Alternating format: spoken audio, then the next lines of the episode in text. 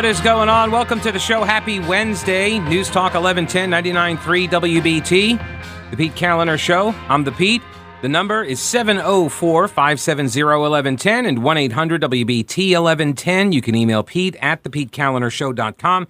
And, of course, you can get the podcast simply by going to W B T dot com and clicking on the follow button. It's available on all of the platforms. Uh, has been for a while, so... Uh, and and it's n- none of them are preferable to me personally, although I have heard bad things about the Apple platform mixing stuff up. But I don't, I'm not here to drag Apple. I'm here to talk about Lamborghinis and Ferraris and Bentleys and Teslas. Okay, actually, no, I'm not going to talk about the vehicles per se. I'm talking about the people who bought them with taxpayer dollars. Actually, not taxpayer dollars. Debt that taxpayers are going to be on the hook for in the future under the COVID relief money. I said the other day, probably uh, about two weeks ago, I was watching the county commissioners, the Mecklenburg Board of County Commissioners, go through their approval for doling out all of the millions of dollars from uh, the ARPA funds from the federal government. And how everybody was so excited and they were patting themselves on the back for dishing out all of the the dollars. And part of me just, it, it just felt scummy. It did. It felt scummy because I'm looking at that debt and I'm thinking the pandemic is over. The emergency is over. And you're just now getting around to distributing th- this fund, uh, the ARPA funding.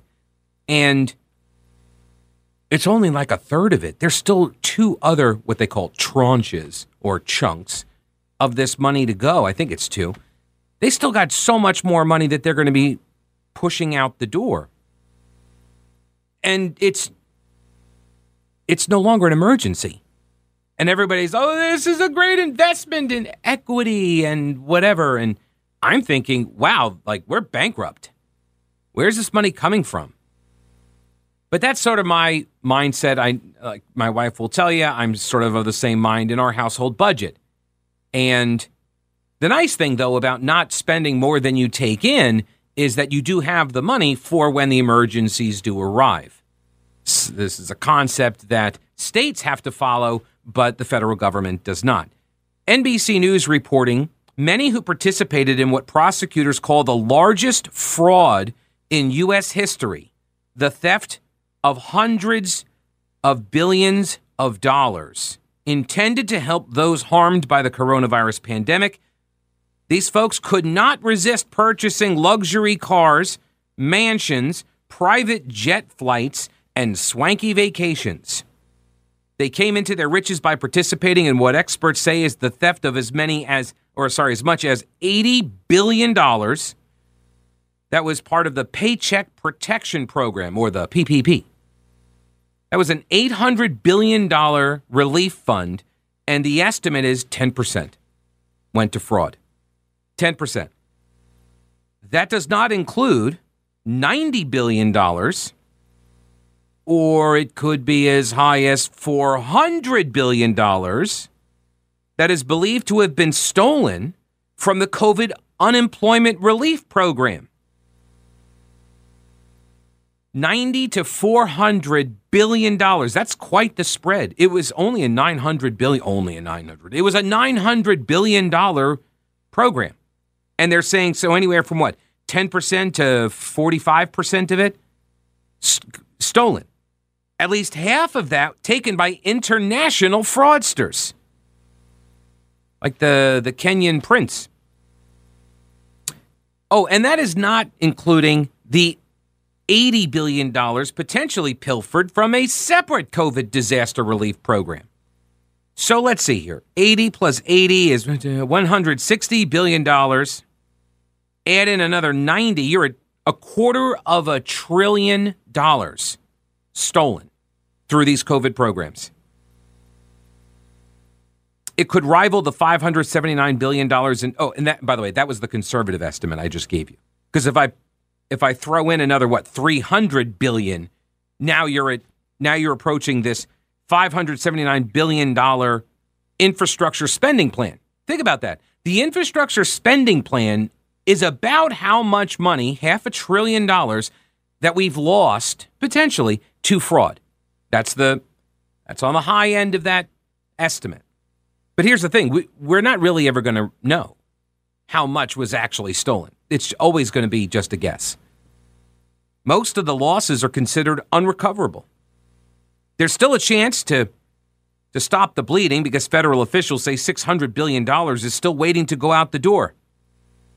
six hundred billion dollars not spent yet. Uh, guys, I don't think this is an emergency anymore then. If you haven't sent the money, this is the point about helicopter cash. And at the very beginning of the pandemic, when the government shut everybody down and then said, here, take all this money. It was my understanding that this is helicopter cash, and a lot of it is going to be, and they call it helicopter cash because you essentially just, you know, fly around the heli- in a helicopter and you just push the money out the door and it just falls on people. And and you recognize that there is going to be waste, fraud, and abuse. But they didn't even push it out the door fast enough. You can't even... How bad is the government when you can't even spend money quickly? And that's what the government does. The thing that it excels at is the thing that apparently it still can't excel at. It's just an amazing irony. The Biden administration imposed new verification rules last year that administration officials say appear to have made a difference in curbing fraud, so good for them. But they acknowledge that the program in twenty twenty sacrificed security for speed, which is why they still have six hundred billion dollars to push out the door. Just uh, the uh, criminal methodology varied depending on the program. There was this epic swindle of COVID unemployment relief. It's been carried out by individual criminals and organized crime groups using stolen identities. Each identity could be worth up to thirty thousand dollars in benefits, according to the Justice Department Inspector General Michael Horowitz. The looting of the Paycheck Protection Program, that worked differently, and it could be far more lucrative. The program authorized banks and other financial institutions to make government-backed loans to businesses, loans that were to be forgiven if the company spent the money on business expenses. Nearly ten million such loans have already been forgiven. You see the, the opportunity here, right? All you need to do is go out, create some fake businesses, get the loans, they get forgiven, and off you go. Many of the loans turned into grants for millions of dollars. Experts say millions of borrowers inflated their numbers of employees or created companies out of whole cloth. I am shocked. I don't know about you. I am shocked.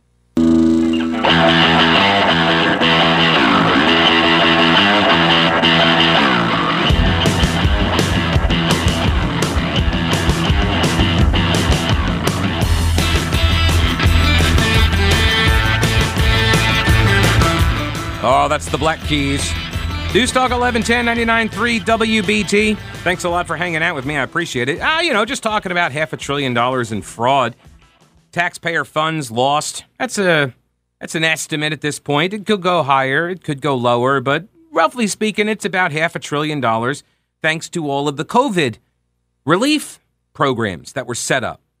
In their effort to push the money out the door as quickly as possible, They they said, look, there's going to be some fraud. There's going to be some waste. There's going to be some fraud and and fraud.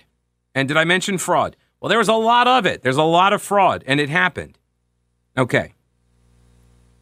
But that was what we sacrificed in order to get the money into the hands of the people who needed it the most as quickly as possible because the government said, you got to shut down and fire all these people, right? That was the...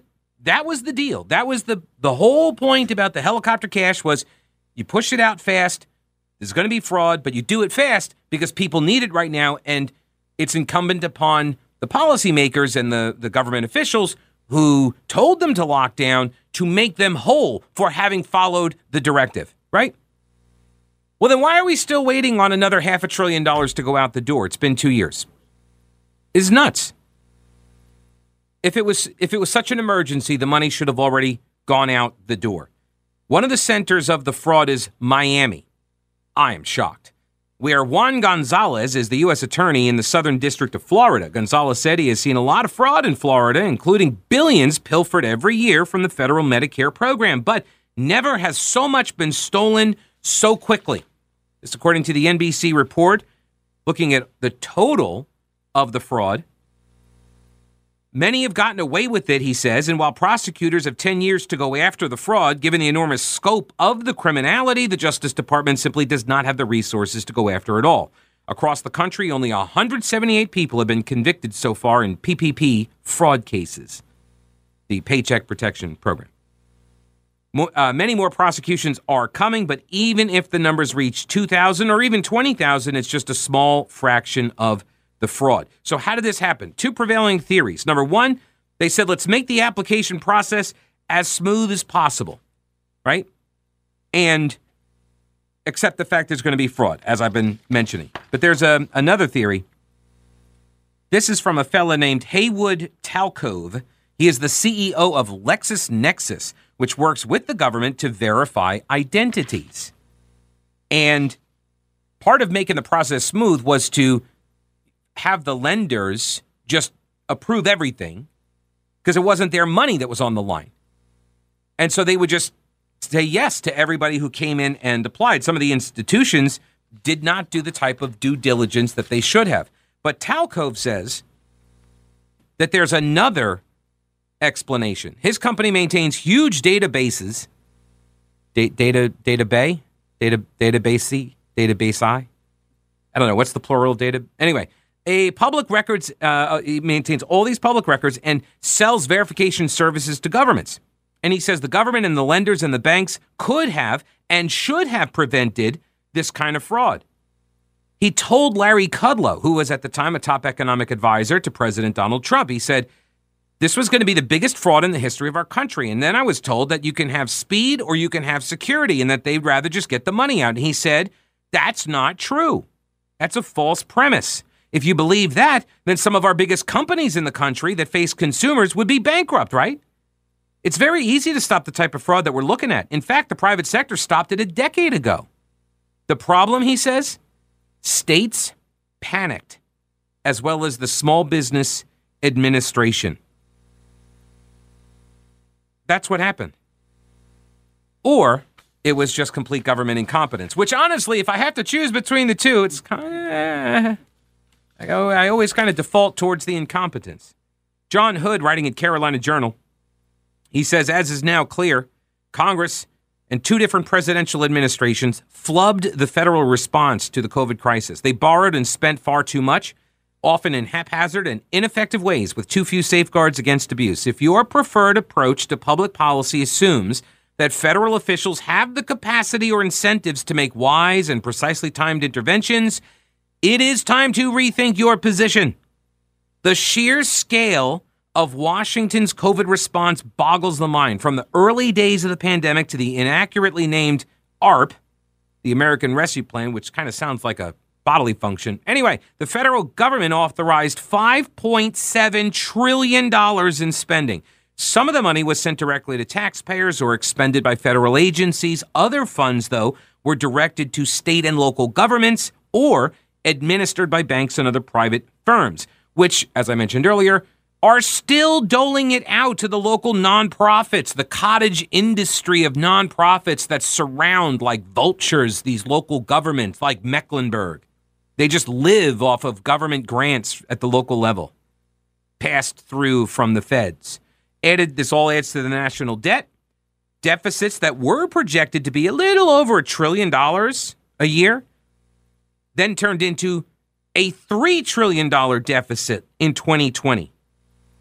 The national debt, which was predicted to be seventeen trillion dollars before the pandemic and was supposed to be twenty-nine trillion dollars by the end of the decade, now it's predicted to be thirty-six trillion dollars by the end of the decade. You got the rebirth of inflation now, which is the inevitable result of too much money chasing too few goods. Unemployment insurance fraud. Of the nearly nine hundred billion dollars in U I payments during the height of the COVID pandemic, around one hundred sixty-three billion dollars were paid improperly. You also have fraud in the SNAP program or food stamps program. Here in North Carolina, John Hood says there's abundant evidence of another serious flaw with the federal government's COVID relief packages. They gave states and localities far more borrowed federal funds than were needed to address their real fiscal or public health needs. He points to the city of Raleigh that got seventy-three million dollars. And as of this month, late this month, Raleigh has allocated only three percent of that money. Is it really an emergency? This money going out now is proof that it wasn't administered properly and it wasn't really timely to combat the emergency.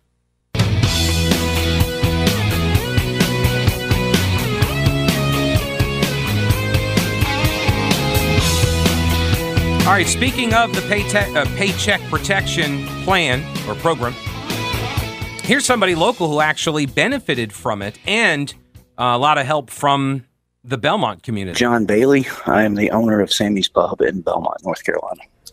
And how long has Sammy's been open in Belmont? Uh, Sammy's has been open uh, about sixteen years. I'm not the original owner. I bought it from Sammy uh, Balazsius about uh, six and a half years ago. Any any thought to change it to John's instead of Sammy's? No, you know, I'm not that narcissistic, and if it's not broke, don't fix it. There you go. So obviously yep. Nothing could prepare you for having to shut down your business in a pandemic. Um, and so how did you, uh, I guess, initially take that order? What did you think when you were going in and they were saying everybody's got to be closed? Well, you know, it uh, it was real surreal, very surreal, I should say. And, uh, you know, I um, it was Saint Patrick's Day, which is our busiest day of the year. And uh, I walked downstairs and saw all the beer kegs that we had in anticipation of Saint Patrick's Day, and I almost started to cry. There was a lot of beer down there. And I uh, was afraid that, uh, you know, I was going to end up throwing it all away, but fortunately we didn't. What did you do with it? Well, we, um, you know, we, we switched over to to-goes at that point in time, and um, we ended up selling a lot of growlers and crowlers and that sort of thing. We were one of the few restaurants that was still managing to sell beer. I assume you worked in restaurants prior to becoming the owner of Sammy's. That would not be a correct assumption. Really? So you had no yeah. experience at none. all in restaurants? None. None. Zero. You know there are T V a- shows designed around this very concept, right? And yeah, say, yeah, I do, actually. And, and this, uh, funny enough, some of them have contacted me, but we said no thanks. Okay. Uh, so... You have no experience in the restaurant industry. You have all these kegs of beers, but luckily you can sell some to go. What about the food service side of things? Were you doing to go food as well? Yeah, we uh, we were. And, you know, uh, that first Friday, you know, it was originally it was two weeks to flatten the curve. And uh, that first Friday, everybody was like, oh, we got to save the restaurants. We have to save the restaurants. The line, and, and, and I can't say enough about the community uh, that, that we're in in Belmont, um, the line came out the building, wrapped around the building, went down the sidewalk, and people were extremely patient because, you know, we've never been in a situation where we have to prepare every meal as a to-go meal, and it's it's done a little differently. And uh, people were extremely patient, and, uh, you know, it was very supportive of all the restaurants in town, but, uh, you know, I just... I can't say enough about the community, but it, it it was tough. It was it was a big switch, and it, it, it took a day for us to get our feet back up underneath us. So it was different for certain. So what happens after the fifteen days to flatten the curve turns into, what, thirty days, sixty days, right? You're, you you can only run your operation like you were running it for so long, right? Well, I mean, uh, fortunately, again, for us, you know, with all the community support that we had, uh, I mean, we actually did very, very well uh, during the pandemic. I mean, I feel a little weird saying that because I know so many other restaurants didn't, but we, we did very well and could have maintained uh, what we were doing with the to-goes only. And it, it seems like we opened up at fifty percent somewhere around the end of May, like May twenty-second, something like that. And quite honestly, I was shaking my head going, do I really want to open at fifty percent? Because the to-goes were doing so well. So you did open at fifty percent, though. We did. Yeah, you know, but being the restaurant that we were in the town that we were, I, I felt like uh, the uh, citizens would have had me drawn and quartered had I not uh, opened my doors. I think everybody was ready to get back to at least some level of normalcy, you know. Did you see any drop-off in people's willingness to support the restaurant the longer that the, the closures went on? Maybe a little.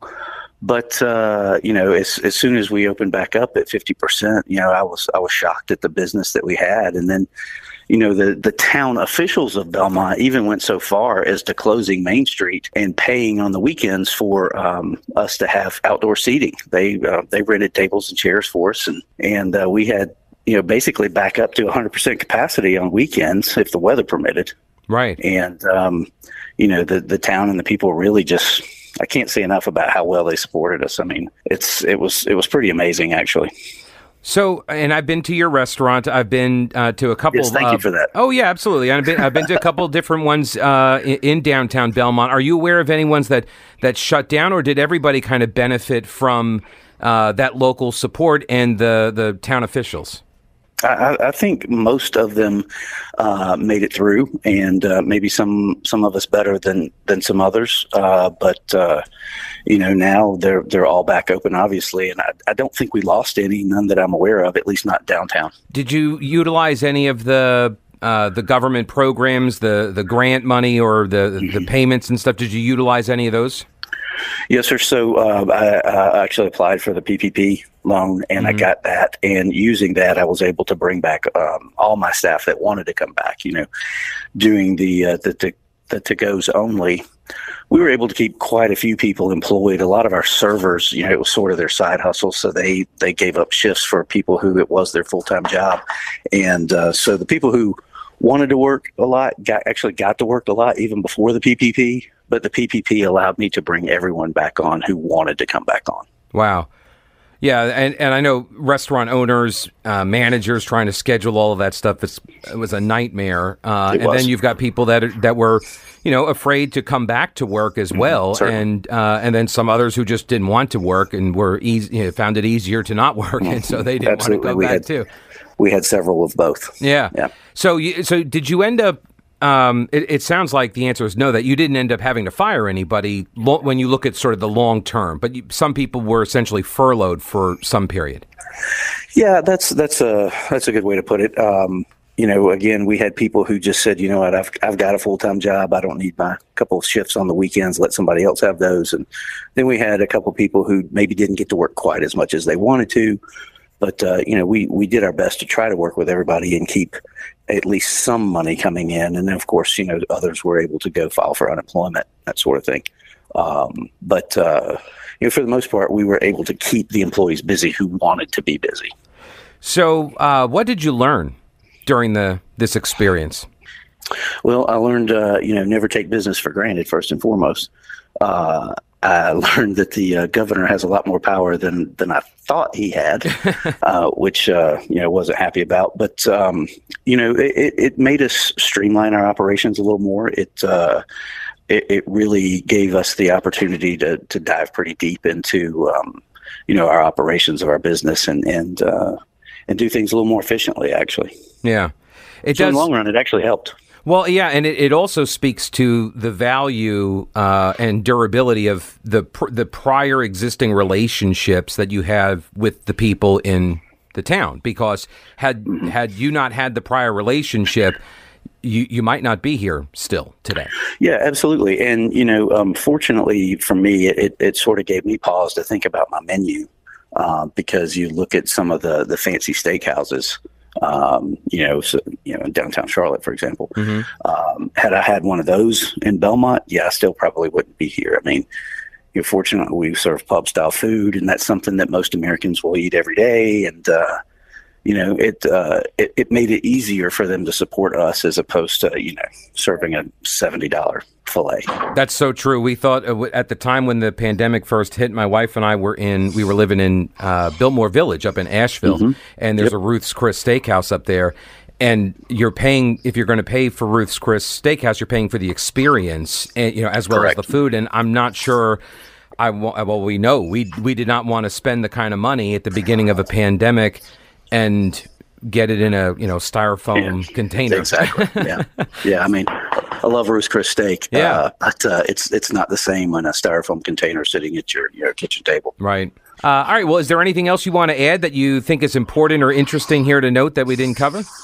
you know, it's just, I, I can't say enough about the community and, and how they supported not only us, but uh, all the restaurants in, in town and um, the elected officials and, and how they helped and, and a lot of other businesses, you know, um, even, you know, I talked about how the, the town paid for the, the rentals uh, to be out there for the, um, on the weekends for our, um, to get us back up to one hundred percent on the weekends. You know, the rental company uh, is right there on Main Street. And, of course, they weren't doing a whole lot of businesses because weddings and everything had to stop. Um, and, you know, they actually gave the town good rates on um, a lot of that. So, you know, it, I think we saw a lot of businesses kind of pull together and, and work to get us all through. And um, it was extremely obvious in Belmont, at least, that, that uh, businesses were working together to get through that challenge. John Bailey, owner of Sammy's Neighborhood Pub in Belmont. Thanks for your time, sir. Appreciate it, and uh, uh, continued success for you. Hey, thanks, Pete. And I appreciate you. Uh, glad you're back in Charlotte. Oh, thank you. I, I appreciate it. I'm glad to be back as well. I'm glad to be back. All right, so that was my chat with John Bailey.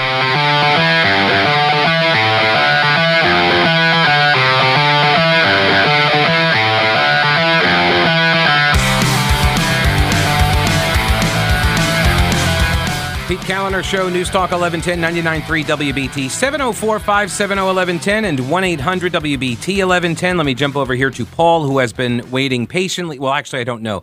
He's just been waiting. I, I don't know if it's been patiently. He could be very impatiently waiting. But, Paul, welcome to the program. How are you? Uh, patiently waiting. Uh, thank you for taking my call. Sure. Uh, quick question. Yes, sir. I, were, I caught COVID a couple months ago, missed a week worth of work, and was wondering what the responsibility of my employer was to compensate me for that week I missed. Or does he have a responsibility to help me with that? I don't believe there's any legal responsibility that they would be on the hook for. I don't think so. Okay. I was just wondering what... You got to use you your know. sick time, I believe, if you've got sick time. Okay. Do you have okay. do, do you have a job that, that you get a certain number of sick days per year? Yes, yes. So you would take those days. Um, that's what I did. I billed it as sick time, and then once you blow through your sick days, then you start eating into your vacation days, right? Right. Yeah. So I think that's how a lot of employers treat it. I'm a fan of the, what do they call it? The is it just managed time off, I think, is what they call it, M T O, where you just get a pool of days. So it's, you know, you could take them as vacation days or you can take them as sick days. It doesn't matter. You have a certain number of days. And this way, people who don't get sick a lot would be able to utilize more vacation time. And people who don't take vacations but get sick more often, they could take the time as sick days. I'm a fan of that kind of system, but I, I don't know if there are different tax benefits or whatever for offering those types of times. But what happened with you? Well, I was just wondering if, if the, I thought the feds were giving out, you know, you're talking about fraud, giving out all this COVID money to help employers. I thought some of that money was to be used to help people that caught COVID and missed work. I didn't, I didn't know. So if you have paid sick time that covered you for that, then it's a wash for you. Um, yeah. If you don't have paid sick time, then I would assume you could inquire, you could ask your employer, say, hey, is there some sort of program that is available either to the employer to, you know, to basically recompensate you as a pass-through, or is there something you directly apply for? I don't, but I, I, I'm not aware of any of those types of programs. Okay. That's, All right. That's what I needed to know. Thank All right, Paul. Thank you, sir. Thanks for listening. I appreciate the call. Uh, I'm sorry I couldn't be more helpful. If anybody else knows the answer to Paul's question, please feel free to call in and relay the intel at uh, seven oh four, five seven oh, eleven ten. Now, there is a fund here in North Carolina called the Golden Leaf Foundation. Came out of the tobacco settlement uh, case, the the litigation over, you know, whether the tobacco companies knew that their product was causing cancer and all that. And so they entered into this um, settlement when uh, Roy Cooper was the attorney general twenty years ago. They entered into this settlement, and uh, the money then got stuffed into this Golden Leaf Foundation program. Uh, the state auditor, Beth Wood, she's a Democrat, but I will say she has a reputation as one who is a straight shooter on the audits because it's math. It's the, these are accounting principles, right? She knows the books. She knows how these things are supposed to be kept, and she'll go after uh, local governments or politicians, elected officials of any political stripe. So I give her a lot of credit, and and, and I give her credit that she's come on my radio show in the past. So one of the only statewide elected Democrats to ever do so. The objective of the performance audit that her office conducted um, was to determine whether the Golden Leaf designed and implemented procedures to ensure that COVID nineteen rapid response loans, rapid recovery loans, rather, uh, that the recipients of the money used the money in accordance with the federal law. On uh, May fourth, twenty twenty, the General Assembly enacted the COVID Recovery Act, which established the state's Coronavirus Relief Fund to provide assistance due to the pandemic. The fund provided about three point six billion dollars in federal assistance to various entities. Of the three point six billion dollars in federal assistance that was received, about eighty-three million dollars was allocated to the Golden Leaf. And Golden Leaf failed to monitor how eighty-three million dollars in federal money was used. That, according to the audit. Nothing to see there, though, I'm sure. Auditors recommended that uh, the North Carolina Pandemic Recovery Office should include a requirement now to monitor the spending of these funds in future contracts. Kind of seems like an obvious thing to have required up front, but what do I know? Just a radio host. News is next.